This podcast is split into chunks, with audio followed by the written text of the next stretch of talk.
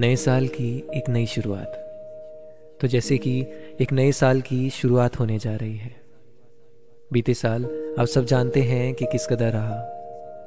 कितनों की ज़िंदगी में बहुत से अपनों के साथ छूटे तो बहुतों को किसी का साथ मिला।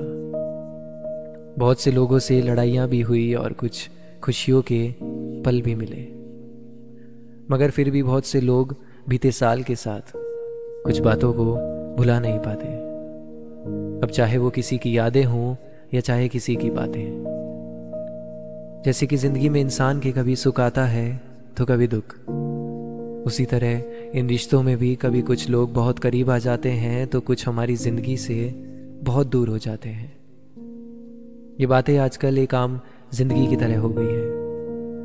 आखिर हम ये क्यों नहीं सोचते कि जब हम पुराने साल को भुलाकर एक नए साल में आ सकते हैं? तो क्यों ना उन लोगों को भी वहीं छोड़ दिया जाए, जो लोग हमें ज़रूरत के वक्त छोड़ गए थे। क्यों ना हम भी उन्हें बुला दें जिस तरह उन्होंने हमें बुला दिया।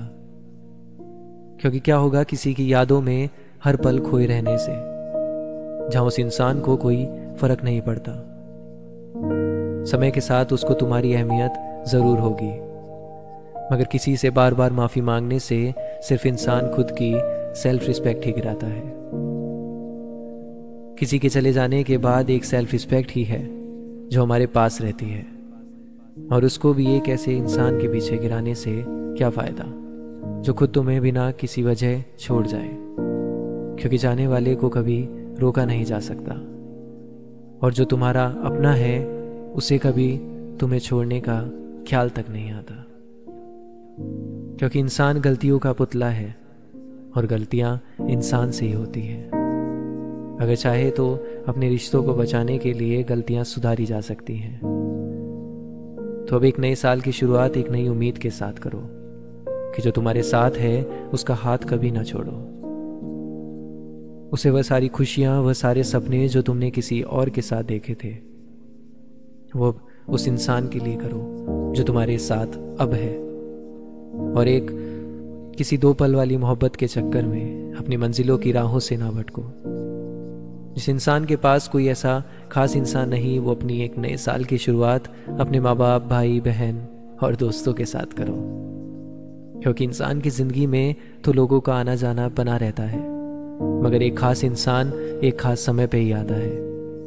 उस पल का इंतज़ार करो और अपनी लाइफ में खुश रहो। मैं मानता हूँ कि किसी को भुलाना आसान नहीं होता, मगर नामुमकिन भी नहीं होता। तो मैं आपका अपना दोस्त आरजे पुनीत बस यही दुआ करता हूँ कि आप जहाँ रहें, जिसके साथ रहें, हर पल को और इस नए साल को एक नई उम्मीद के साथ जिए और हमेशा खुश रहें।